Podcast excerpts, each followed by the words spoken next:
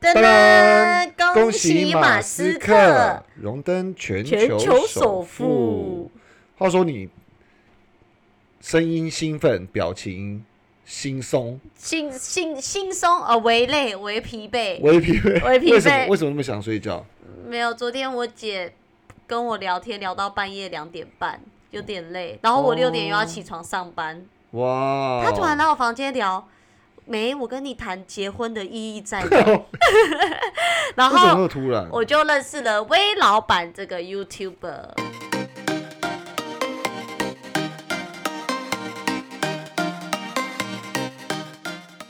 欢迎收听美股神偷，大家好，我是爱投资的胖哥。大家好，我是爱投机的俏妞。今天时间十月二十六号晚上八八点点四十九分。了，好，八点四十九分我慢了一要精准分钟。，不好意思。一开始先带大家关心两则新闻：特斯拉 Q 三财报亮眼，营收获利超出预期。特斯拉十月二十号盘后公布第三季财报，营收获利双双创下佳绩，超出预期。特斯拉 Q 三调整后的 EPS 为一点八六美元，优于预期的一点五九美元；营收为一一百三十七点六亿美元，优于预期的一百三十六点三美元。依据一般公认会计原则，特斯拉 Q 三净收入为十六点二亿美元，这是该公司第二次净收入超过十亿美元。去年 Q 三净收入为三点三亿美元。特斯拉创纪录的业绩归功于电动车业务毛利率达三十点五个 percent，整体毛利率为二十六点六个 percent，两项数据至少是过去五季以来最佳的表现。特斯拉本季汽车收入增至一百二十点六亿美元，成本为八十三点八亿美元。特斯拉还从能源业务中产生八点零六亿美元的收入，该业务结合太阳能及储能产品，在服务及其他收入方面也产生八点九四亿美元，包括汽车保修、保险以及特斯拉品牌商品销售等等。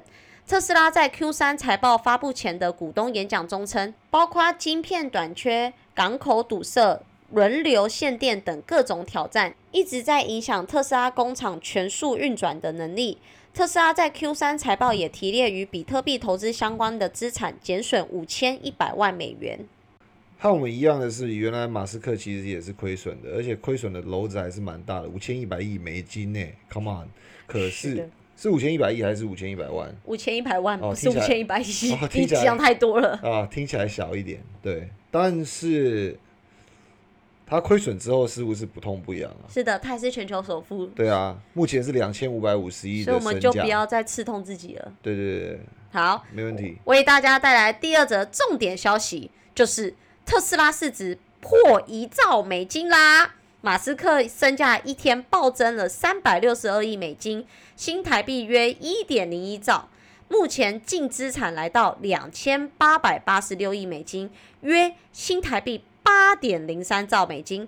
彭博报道，在汽车租赁公司赫兹购买十万辆特斯拉汽车的消息传出后，特斯拉周一股价飙升近十三个 percent，市值首度超过一兆美元。马斯克身价一日暴增三百六十二亿美金，成为彭博亿万富翁指数统计有史以来最大单日财富增幅。依据彭博估计，马斯克目前净资产为两千八百八十六亿美金，已超越丰田汽车两千八百二十亿美金的市值，也远高于通用汽车八百三十九亿美金。及福特六百二十八亿美金等竞争对手的市值。马斯克持有特斯拉约二十趴的股份，这构成他的主要财富，也使他能为无聊公司及 SpaceX 这是什么东西？SpaceX 是什么？那我可以，那这这个很重要吗？什么叫无聊公司？及 SpaceX 等企业提供资金。根据周一提交的监管文件，马斯克在二零一八年获得的庞大股票期权奖励当中的第七笔在第三季兑现，使马斯克财富当日增值约八十亿美元。今年一月，马斯克首度超越亚马逊创办人贝佐斯，成为全球首富。但随后首富宝座速度轮替，形成一场拉锯战。根据彭博估计，马斯克现在已巩固身价超出贝佐斯近一千亿美金的优势。贝佐斯目前身价约为一九二六亿美元。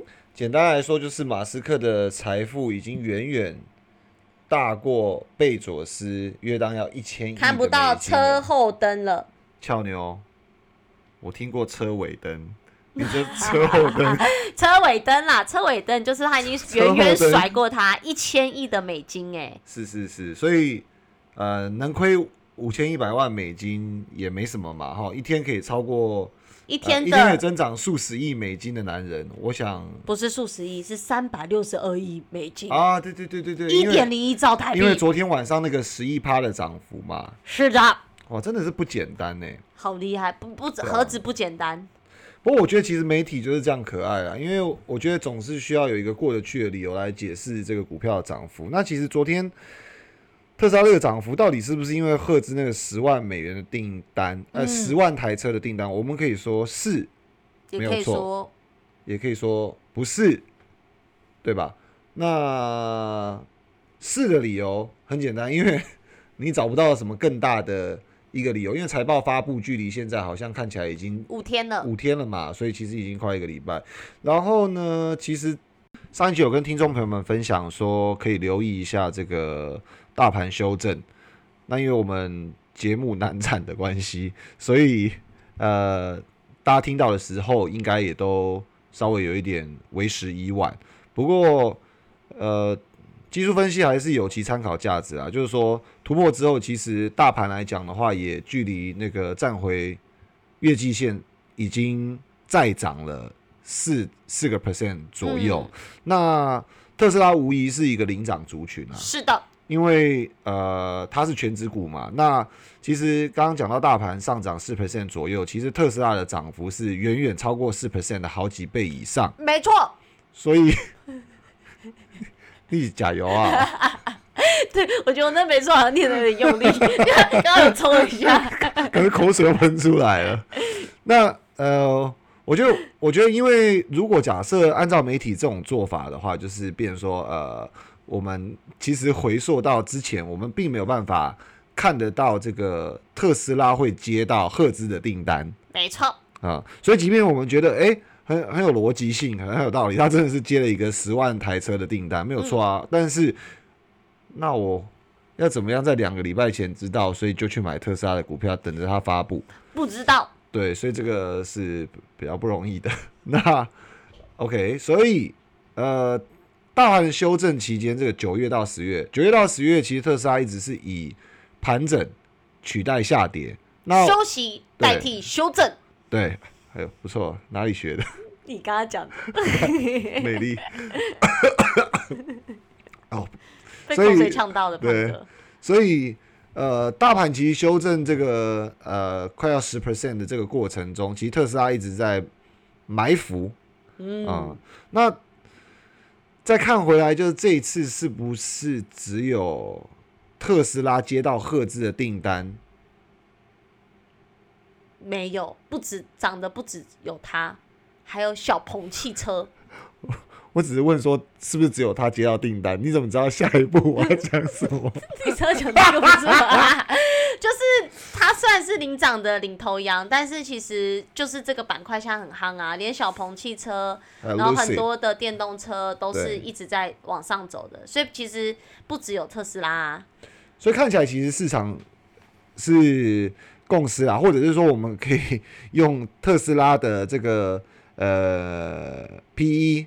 或者是这个市销率提高，然后把整个产业的这个 target price 做一个重估，所以整个产业一起往上走，一起带动起来。对，呃，这个各种说法都有道理啊，不是啊？九点多这一集要结束吗？没有，那个我们要跟听众朋友分享一个好消息啊！什么好消息？就是财报要开始了。哎，是。然后财报开始就有很多投资的机会啊！对啊，一直在报新闻啊，怎么怎么预测这接下来的盘势呢？嗯，现在看这个技术线型已经是多头格局突破啊，可是为已经涨四趴，会不会太晚了？不会，永远都不嫌晚。不要预测人家的天花板。哎呦，哎呦，有押韵呢？有吗？有啊。不会永远都不嫌晚，不要预测人家的天花板。哦，有哎，有哎，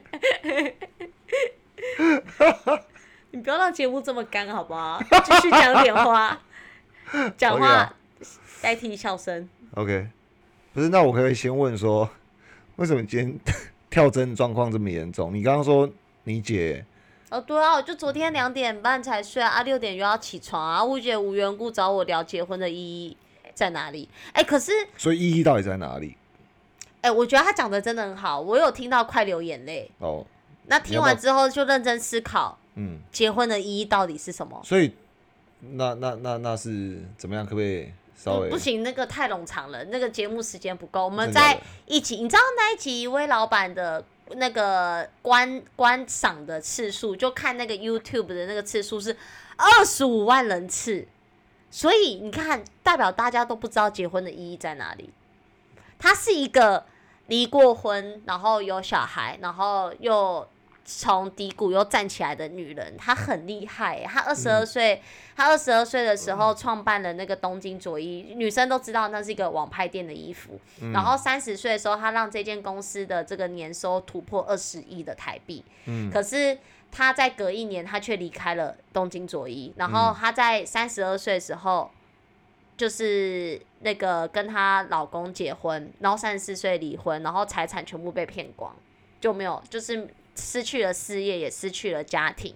然后后来还有自己在创办了另一个电商平台，嗯就是一个很厉害的。然后他就有出来讲，就是最近他有聊，他有两怕啦。第一怕是呃为什么要结婚，第二怕是结婚的意义在哪。那因为他第一怕是反应很热烈，然后会有第二怕，然后他就讲了一句我觉得超级对的话，他就说他觉得没有适适合的，哎、他觉得没有。适合的年龄只有适不适合结婚的对象，因为大家都是遇到了，觉得说哦，我三十岁了，我就一定要结婚，因为我三十四岁要生小孩。大家都是用年纪，然后去看要不要结婚这件事，就觉得我到适婚年龄了，然后好像跟另一半好像也觉得没有没有不适合，就这样一起走下去，结婚也可以。嗯。可是他觉得说，其实大家不应该用年纪去区分要不要结婚，应该是说这个人适不适合结婚。对，他就说，就算你在二十六岁遇到这个人，那你也可以跟他结婚，如果他是一个适合结婚的对象。反正就讲了很多，就是真的是很厉害。我昨天我昨天看完之后，因为我姐就说。她大概半夜十二点半密我，她就说 没，我给你看一个东西。我说好，你来，然后就叫我看这个人就是那一篇的 YouTube YouTube 的影片。我看完之后，我就跟他聊天聊到了两点半，对，我就跟他哇聊超久，我们就开始聊天，就开始聊，就是到因为我们家三个都是生女生，然后我就我就问我姐说，你如果我们现在都没有男朋友，就我们一直到三十五岁，假设都没有男朋友，你觉得我们爸妈会很担心我们，就是一直要帮我们相亲吗？我就这样问我姐，然后我姐说她觉得会，她就说是因为我们一直在。都有一直身边都有男生，所以我爸妈比较没那么担心。然后我就说，那为什么女生一定要结婚？就对啊，就那就是他会觉得说，就是到了一定的年龄，然后那个威老板就有说，就是有些人是为了想生小孩而结婚，因为怕年纪太老了就不能生小孩。啊可是他就说现在可以去冻卵，啊，他说冻卵其实也是让你不要因为一定想要生小孩，然后赶着去跟这个人结婚，就发现结了婚你们根本不快乐，也不适合。反正就讲了，我觉得讲的很棒，我很少会把。很认真的、很细心的看每一个 YouTuber，然后后来我就觉得他讲的话很有道理，我就去查了一下他到底是谁，然后我就发现他经历了很多事，难怪这么有智慧。她是一个很有智慧的女人。嗯嗯，啊，其实跟这节目这一集没有什么相关，但是你突然问我了，我就开启我的话匣子了。好，那跟大家讲一下财报周。哼，财报周对，OK，财报周财报周，OK，回到财报周 OK OK，，OK，所以财报周看点，我们认为可以往哪看？其实我觉得俏妞这个故事蛮蛮有已经有一个启发性了，嗯，对对对，然后让我不免想到一个很有哲学的问题。你说到底是先有鸡还是后有蛋？哎，先有鸡还是先有蛋？对，这就跟一部电影一样啊，到底是先有爷爷还是先有爸爸？哦，有这部电影哦。有啊，有一部电影是，呃因为我很喜欢看电影，有一部电影就是好像可以穿越过去跟未来，然后大家都觉得一定是先有爷爷才有爸爸，嗯，但是不一定不，是吗？不是，不一定。不是。我跟你讲，不是那部电影就是在探讨说，到底跟先有鸡先有蛋很像，嗯，可是这个跟我刚刚讲的话有什么关联？不是啊，乱扯为什么先有爷爷后有爸爸？不是在前一个，这跟我讲的那个婚姻不，你先回答我，为什么先有不不一定先有爷爷后有爸爸？不一定啊，有可能是先有爸爸。啊，我不知道那个电影的逻辑啦，反正就跟先有鸡先还是先有蛋是一样逻辑。我跟你讲，听众朋友啊一定知道我在讲这部电影，这部电影超级有名，哦这部电影超可。是你的解解释让没有看过的人会觉得疑惑，对不对？觉得你到底在三小，我跟你讲，我我跟你讲，不是不是，反正这部电影我在为听众朋友找出来看我是一下哪我是不知道部电影。先有鸡还是先有蛋，但我觉得你 先有爸爸后有爷爷，听起来怪怪的吧？我要讲的寓意不是在这里，哦我可以为听众朋友找那部电影，这部电影超级好看。OK OK，对，好，这不是重点，所以回到你刚刚讲那个东西嘛，重点是鸡跟蛋跟我讲的东西没有好关联。来来来，还关联可大了。你，说让我来好好剖析一下，好，你说到底是先有年龄才有对象，还是有好的对象就不在乎年龄？当然是后者啊，因为威老板他讲的就是说，因为大家都很在乎，好，我就讲我前男友，他很在乎他三十岁一定要结婚，可是他就一定要照着他人生轨道走，因为他已经有房了，然后他就觉得他三十岁一定要结婚，然后他三十二岁以前一定要生小孩，因为他觉得这样子他的小孩跟他自己的年纪不会差太多，然后他爸妈也可以还有体力帮他带，帮我们带小孩。对，然后我们就已就有小孩有房子，然后也结婚了，我们就可以一起再去外面拼事业。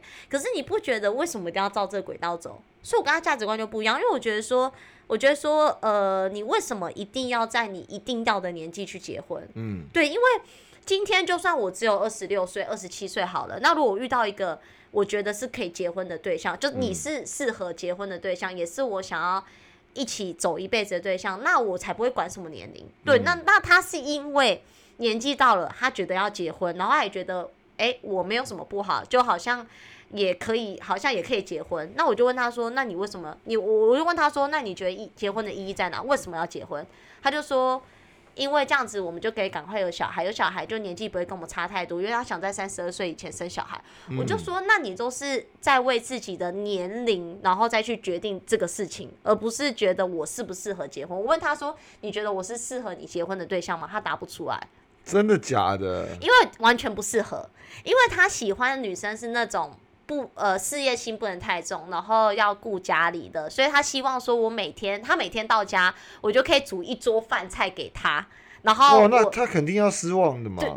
哎、不能这样讲，因为现在跟传统，因为他们家的家庭背景就是他妈妈自从嫁给他爸之后，他妈妈就离辞职了，就在家顾小孩，因为他们家有嗯三个小孩，在家顾小孩，然后都会做好可。是现在现在男生还会有人有这种期望，好像也不多了吧？他喜欢会做，呃，他觉得说女生会，做菜跟要做菜是呃，他他两件事、欸他觉得女生结婚就是要以家庭为重，哦这个我觉得不没有不对，这没有不对，但只是是觉得他觉得说他他比较大男人，他觉得说他不希望女生很辛苦的赚钱，我觉得这样也没有不对，呃只是说他觉得就是他是男生，他就是男主外女主内，他其实就是这样的观念。嗯，那后来好，他反正他妥协了嘛，他觉得说好，那你以后。你有，你可以有自己的事业，就我们后来有沟通，你可以有自己的事业，你也可以不要煮饭了，以后每天都回妈他妈妈家吃，就是我未来的婆婆家。哦然后我就说好，他就他我就说好，那有必要结婚吗？我问他结婚意义在哪？其实我问他的同时，我自己也不知道在哪。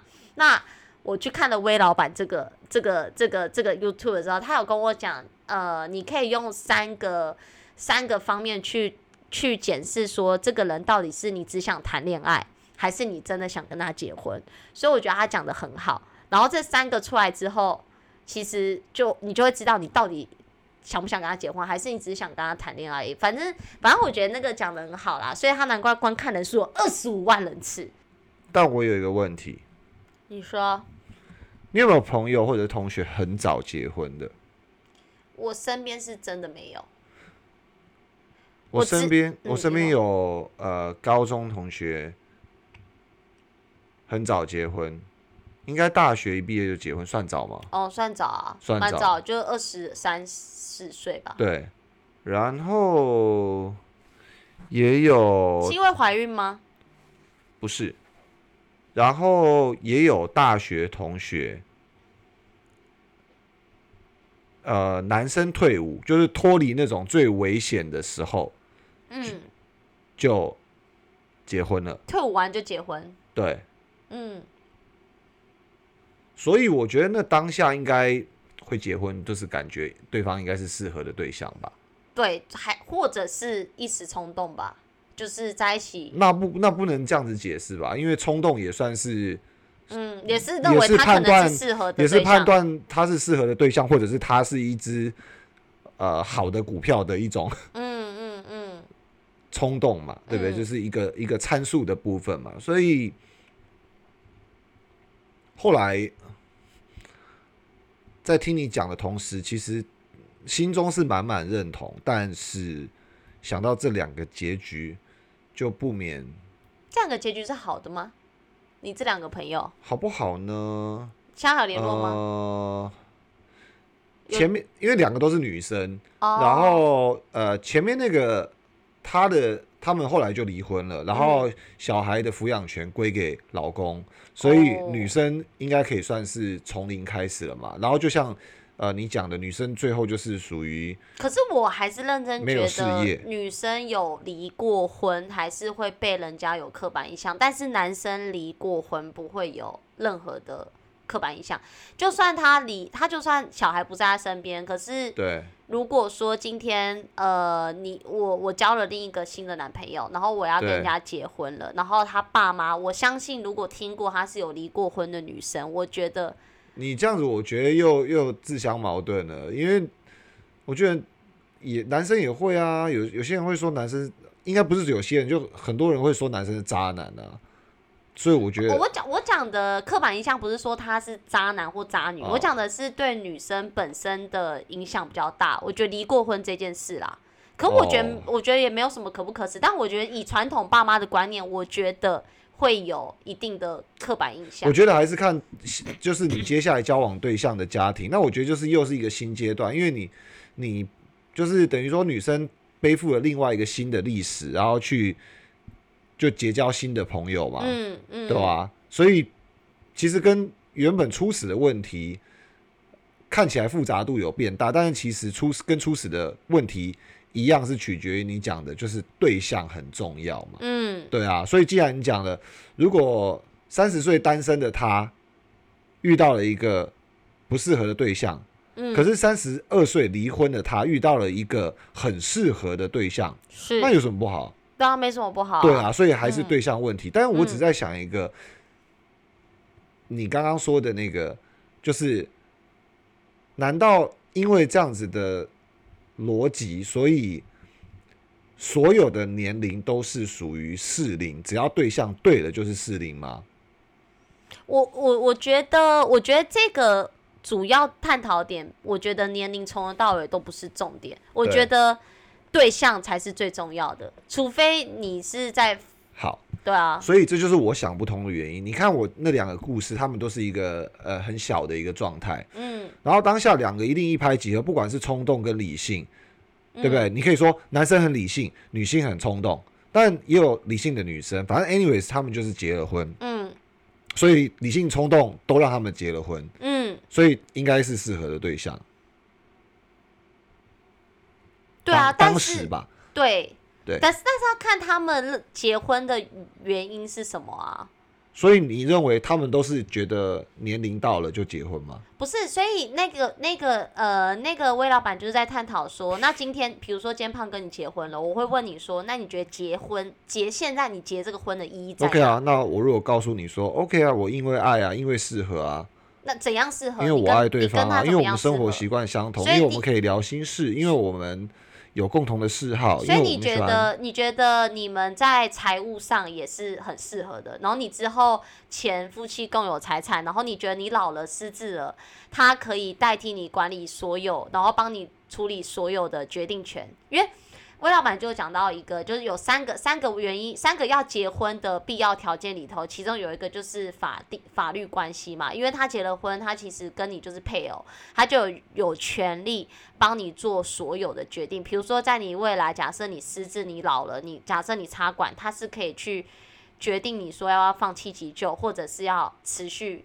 继续救你。嗯，对，那你你想象之后，如果你愿意让他帮你做这样决定，你也觉得，你也觉得你是他，呃，你也觉得他会为你做最好的决定，那他就觉得说，好，那他确实就是你适合结婚的对象。我觉得，我觉得，呃，我现在开始懂你觉得很有道理的原因，因为你在听一个过来人，而且是有经验的人，加上嗯他是非常 convincible，因为呃，他的呃，应该说事业达到了一定的成就，所以就是呃，就是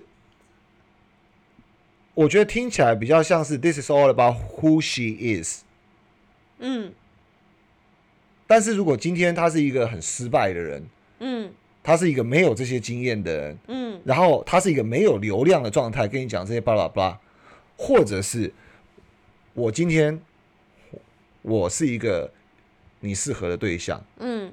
然后我们交往，然后我告诉你说，你知道吗？嗯当你在生死交关的时候，嗯，你就是那个可以帮你做最好决定的人，所以请跟我交往吧。干，你会跟他交往才怪啊！嗯，我觉得，因为我其实我呃其实，在看昨天那部影片的时候，其实我是认真不知道他是谁，所以我单纯是因为他讲的话，我觉得是因为那个影片，我因为我没办法表达他说影片的内容，可是那影片让我看完会想去认识他是谁，所以我不是因为先认识他才去看他影片，我是看完那影片之后，我觉得他讲的话是有智但慧的，我问再去你个问题。你姐有没有先告诉你说他是一个 somebody？没有，那你有没有先看到那个流量呃，没有，他直接叫我看这一篇，然后我看完之后，我才发现他有二十五万人次，所以？OK，所以我但是中间有个 key man 是你姐，对啊，我姐叫我看，因为所以他是一个，他是一个，他是一个 key driver，因为就是呃，对他是他是促使我去看这个的人，对，而且但是如果他因为在心理学里面来讲的话，他是一个潜意识不会让你有防线的人，所以他是一个非常好的 key driver，可以让你接受这个东对西。我觉得你讲也没有错，但是我觉 maybe 他。在网络上二十五万人，然后聊那个议题，你连点都不想点可进去。是没有，可是如果今天我我在滑 FB 滑滑滑，我滑到他在讲这个东西，我点进去看了，我也会觉得他其实是一个很好，有那我们再回到那个问题。哦哦，好，所以他刚刚讲的那个上述的那些条件的人，嗯会是把得到你的人吗？把得到我的人什么意思？你不，他不是讲吗？就是夫妻财产共有制。如果有一个男的，就是在跟你交往的时候，你说明没有适龄，OK？你想两个状况，第一个状况，如果假设两个人都离婚了，都四十岁了，想要有一个伴侣，嗯。可能很理性的去讨论这些东西，嗯。我觉得是蛮有可能。就像东京卓一那个魏魏魏老板他 background，、嗯。但是如果今天是两个二十岁、嗯。二十一岁情投意合的嗯年轻情侣，嗯，然后去谈及说夫妻财产共有制，对，所以他那个讲的是其中一个原因啦。可是我觉得，如果今天是二十几岁的，二十几岁结婚，三十几岁结婚，四十几岁结婚，他们想的层面一定不一样。有可能二十几岁结婚，他们是因为哦很爱对方 bingo bingo。所以你现在讲到 key point 嘛，你刚刚说你找到一个对的对象。就没有任何的年龄问题，问题是二十岁根本就不会有这些 sense，所以你今天找到一个对的对象，二十岁那一定是很懵懂的爱你，结了婚之后，三十岁女生的想法走到哪里，男生的想法可能走到另外一边，嗯，所以呢，所以呢，所以就要看所以就是适合的对象。那你认为他跟他当时的另一半在一起的时候，没有适适合吗？可是我我我的意思是说他们之前在一起之前可能比更多数的人差距更大因为两个人并没有一个年收入二十亿的公司。结果两个人从含辛茹苦可能这一餐没有下一餐到了两个人有了二十亿但是没有人想过要如何去划分这些东西。对啊所以我我我讲的是说它有很多层面的探讨，只是说我很赞同不要因为年龄到了而去结婚这件事，所以我觉得只有适合结婚的对象，没有适合结婚的年龄。所以他这句话讲的意思是这个，因为很多人都因为适婚年龄到了而要去结婚，我同意，他就是一个观点，就是说我们不要因为年龄到了去去结了一个你为了不你去结知道那个婚，对，但是然后你不知道他适不但是适合你啊。我觉得这个东西要等于，只要你对象对了，就不用在乎年龄，感觉又不是那么对，又不是又不是那么么等于啦侍。妾，对吧？对，可是因为就像我们刚刚举的例子，嗯我那个两个同学，嗯或者是嗯东京卓一老板本身，嗯他们都是一定当下做了当下的能力跟经验最能够判断的，不管感性层面、嗯理性层面、双方家长层面也好，至少你要跟对方家长见面吧。嗯然后我不知道有有没有传统到要下聘还干嘛嗯。之类的。然后我觉得至少婚礼也有办过，见过嗯。对方家长对啊，我觉得结婚这事情真的是可以探讨很深，也可以探讨很久，所以这跟我们的财报有什么关系吗？所以呃呃，其实你看这个婚姻关系呢，嗯。跟这个所谓的电动车跟能源解决方案其实是一样的，密不可分的家人啊。所以到底要先有能源解决方案，还是嗯先有电动车？嗯。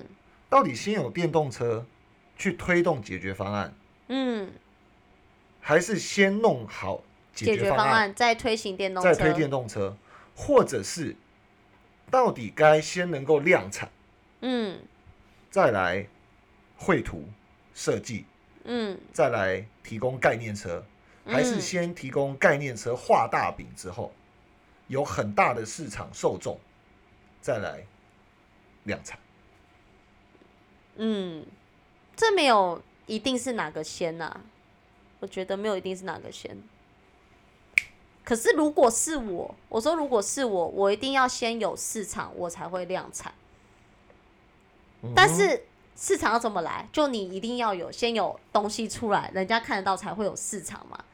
可是所谓假设，如果我今天是一个老板，我要大量生产这个东西，我必须要看到它的潜能，我必须要看到有人买它，要不然我不会做赔钱生意。所以你说要先有能源解决方案，还是先有电动车？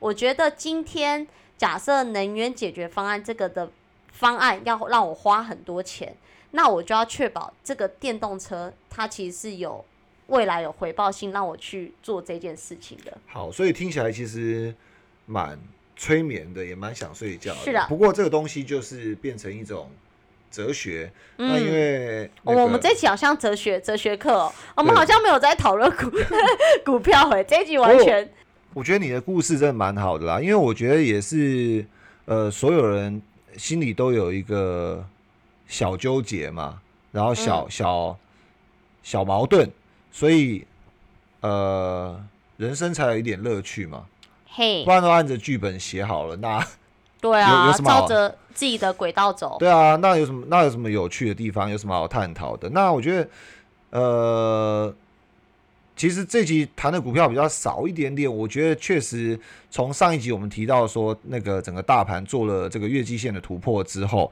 那领涨族群绝对又优于大盘的这个涨势，因为它必须要领涨嘛，嗯反映在大盘里面，呃，做一个撑盘的一个效果。那是电动车的板块，比如说我们刚刚提到的那些呃相关的族群，其实都是至少有三到四 percent 昨日的单单天涨幅。那像这种特斯拉的领头企业，其实基本上就不在话下。那至于说呃这个结婚的议题啊，跟这个我觉我觉得留给听众朋友也去思考，因为很显然我跟胖哥的想法是不一样的嘛。呃我其实没什么想法，我只是我只是很习惯要去站一个这个反反派是不是？我我我觉得这个，思维。我觉得这个真的也没有对错啦，嗯所以其实就是他看完那影片让我想蛮多，我也没有觉得说一定是怎样怎样，只是说就觉得只是说好像当下很有感触了很。有感触，就好像认真想，因为因为你知道那个影片很可爱，就是那个魏老板在讲话，然后前面有做应该是做几个小编在帮他拿麦克风，对然后有两个是已婚族，两个是未婚族。对那他在录制的时候，他就跟已婚族说：“那我现在问你，你知道结婚的意义是什么吗？”对他就问那两个已婚族，他们直接回答不知道、哎，不知道为什么要跟现在老公结婚。对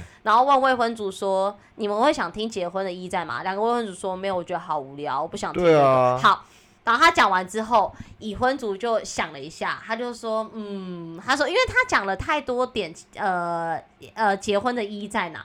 可是我真的背不起来，因为他讲的话讲讲很多，然后其实我相信一定非常有道理的，嗯所以我觉得这个这个很重要啦，但是也也也不是很重要啊，对啊，因为因为就就没因为没有一个人的剧本是对啊，就也没有对错，而且对我来讲也不重要的原因，是因为我觉得结婚不在我的人生目标。我说以目前我的阶段来，现在的我来讲你，你看你看像那个那个 Jeff Bezos，嗯，他们不也贝佐斯哦，对啊，他们不也离婚了吗？对啊，那你说他们有想过意义？我觉得有吧。嗯，那你看离婚了之后，感觉老婆是不是又有一种不同的新意义了？嗯，因为她变成离婚分到最多哎，好赞哦，财产的女人。哎，好赞哦，对啊，对啊，你你哪能你哪能计划，你也哪能对，所以我、就是我也觉得人真的不用照着自己的人生轨道走。我觉得你每天都在变化，每天也遇到不同不同的事情，其实都 Yeah 会打坏你的计划。对，所以我我我我其实觉得可以跟听众朋友们分享一个在呃股票市场上可能比较常用的，就是说当你遇到打架的事情，比如说好比现在呃大家面对疫苗的时候，比如说有莫德纳，然后有有这个 A Z A Z 又有又有又有对，然后又高有端高端等等的，对不对？然后其实不免你就会在网络上，或者是某一些论坛上，或者是甚至政治的这些场合上，其实看到就是说大家不同的派系会是吵成一团。但是说老实话，其实这里哪一些东西不是 U A 就是快速核准的？嗯吗？对，那第二个就是第二个就是 COVID nineteen 它问世的时间，就也不过才一年多嘛。年，去年对年初嘛，对，那你不要跟我讲说你是神之右手，然后扮演上帝的角色，然后去支持哪一派，我觉得都，我觉得都有其这个研究的根据。嗯然后我觉得你就选像我个性是属于那种就是选我支持的，那可是选我支持的不代表我要去 convince 别人嗯。接受我的逻辑，嗯。或者是支持我支持的东西嘛。嗯。所以在这个疫苗股来讲，其实我们也可以看到这个所有的疫苗代表的股票，比如说最近跌很惨 Novavax，从疫嗯情爆发到现在，其实它也涨了非常多。然后嗯。莫德纳、AZ，然后高端等等的。如果我们不要单纯看一个短的周期，比如说一周甚至一天，我们去看整个 COVID-19 爆发到现在，这些代表疫苗相关的这些族群，其实都有一个不等的涨幅。嗯然后我们再来看这个呃电动车，我们不要说那种呃就是吹牛成分比较大的公司，我们看就是说现在已经有固定在交车，然后固定在量产的一些企业，比如说每个月可以交到至少数千辆嘛，或者上万辆，或者是像嗯。特斯拉那样子，行业领头可以上到七八七八万辆嗯。左右的一个月交车辆的公司，其实基本上它的股票也是各有支持者，对，对吗？所以我们再回到说，OK，那到底现有能源解决方案，先有电动车，还是大家先打完疫苗才会买车，先打完疫苗才会买车。是吧？就对呢，如果说那时候我有男朋友，像那时候五月份疫情那么严重，我一定会叫我男朋友不要买车，哎，又不能出去玩，买车要干嘛？对啊，连家里楼下餐厅都不能吃我。都不敢去了，都还没打疫苗，我干嘛？我干嘛要乱跑？对，所以其实很多东西它是牵绊在一起的。，对，就像上一集我们在讨论说，到底先有政府的能源解决方案，或者是它对于无碳的这个目标计划，还是说我们要先有充电站，或者是我们要先量产呃锂电池的车车出来？对，那看起来其实也没有谁先谁后，或者是可能是看哪个资源进来了，可能这一部分跑得比较快，可是其实他们都是一起在前进的。对，可能呃，大家都是努力着前进，可能因为筹资的进度不一样，或者是因为销售状况的进度不一样，或者是可能它工厂能够量产出来的规模，甚至可能因为上游提供原物料的价格或者是较料的速度不一样，所以比如说以汽车制造商来讲的话，它就会有不同进度的推进，maybe 它是进入这个窗口来的比较晚，所以呃，针对我们。呃，投资人来讲的话，我们无非为的就是一个获利的解决方案。是，所以呃，有时候其实我们太钻很深，当然这人各有志。可是如果嗯假设我们钻很深完之后能够跳脱，其实我觉得不一定要把我们的资产小心翼翼的去找到一只特斯拉嗯，没啊错，，maybe 可以在呃这个 up down 从政府想要去推动的这种无碳目标下，我们找到一个很好的集团。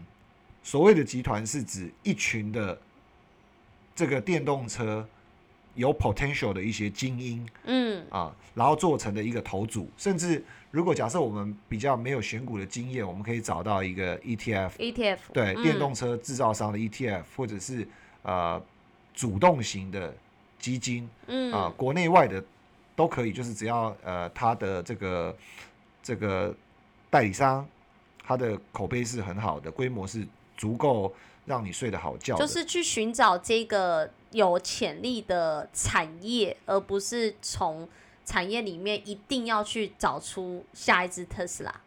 对，就是说。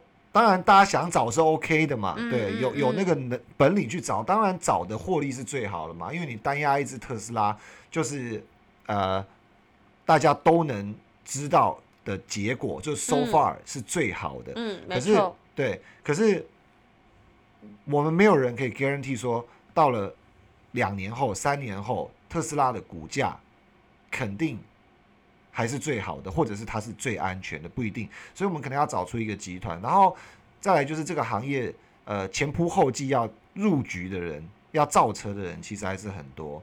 对，那这个一定会，呃，怎么讲？我们现在这样子讲上去，就是说由下而上的去去去去讲了，变成说，嗯因为电动车销售量越来越多，所以需要越来越多的这个 charger，这个充电充电的充电站，在充电站对，然后还有更更多的这种更高效能的，比如说电池制造商，不管是磷酸铁锂系列的，或者是固态电池系列的，嗯，又或者是上一集提到氢能源系列的，这个就是都没有终极的道路。但是整个过程中，随着行业的投资，随着政府的政策，就会推动很多很多的原物料需求。所以就是原物料了。所以就是上上一集我们提到了几个，就是说原物料的 E ETF，我们不需要参与，我们不需要在鹬蚌相争之间选鹬或选蚌。是我们可以看得到，就是说，假如这个推进的过程大家都认同是一个不能回头的道路，那短期需求对原物料的需求的量就会越大，甚至很多这个行业里面的玩家，甚至是政府，他们可能就会有需求想要掠夺更多这些资源。没错，所以总一总结一句就是，就是原物料了。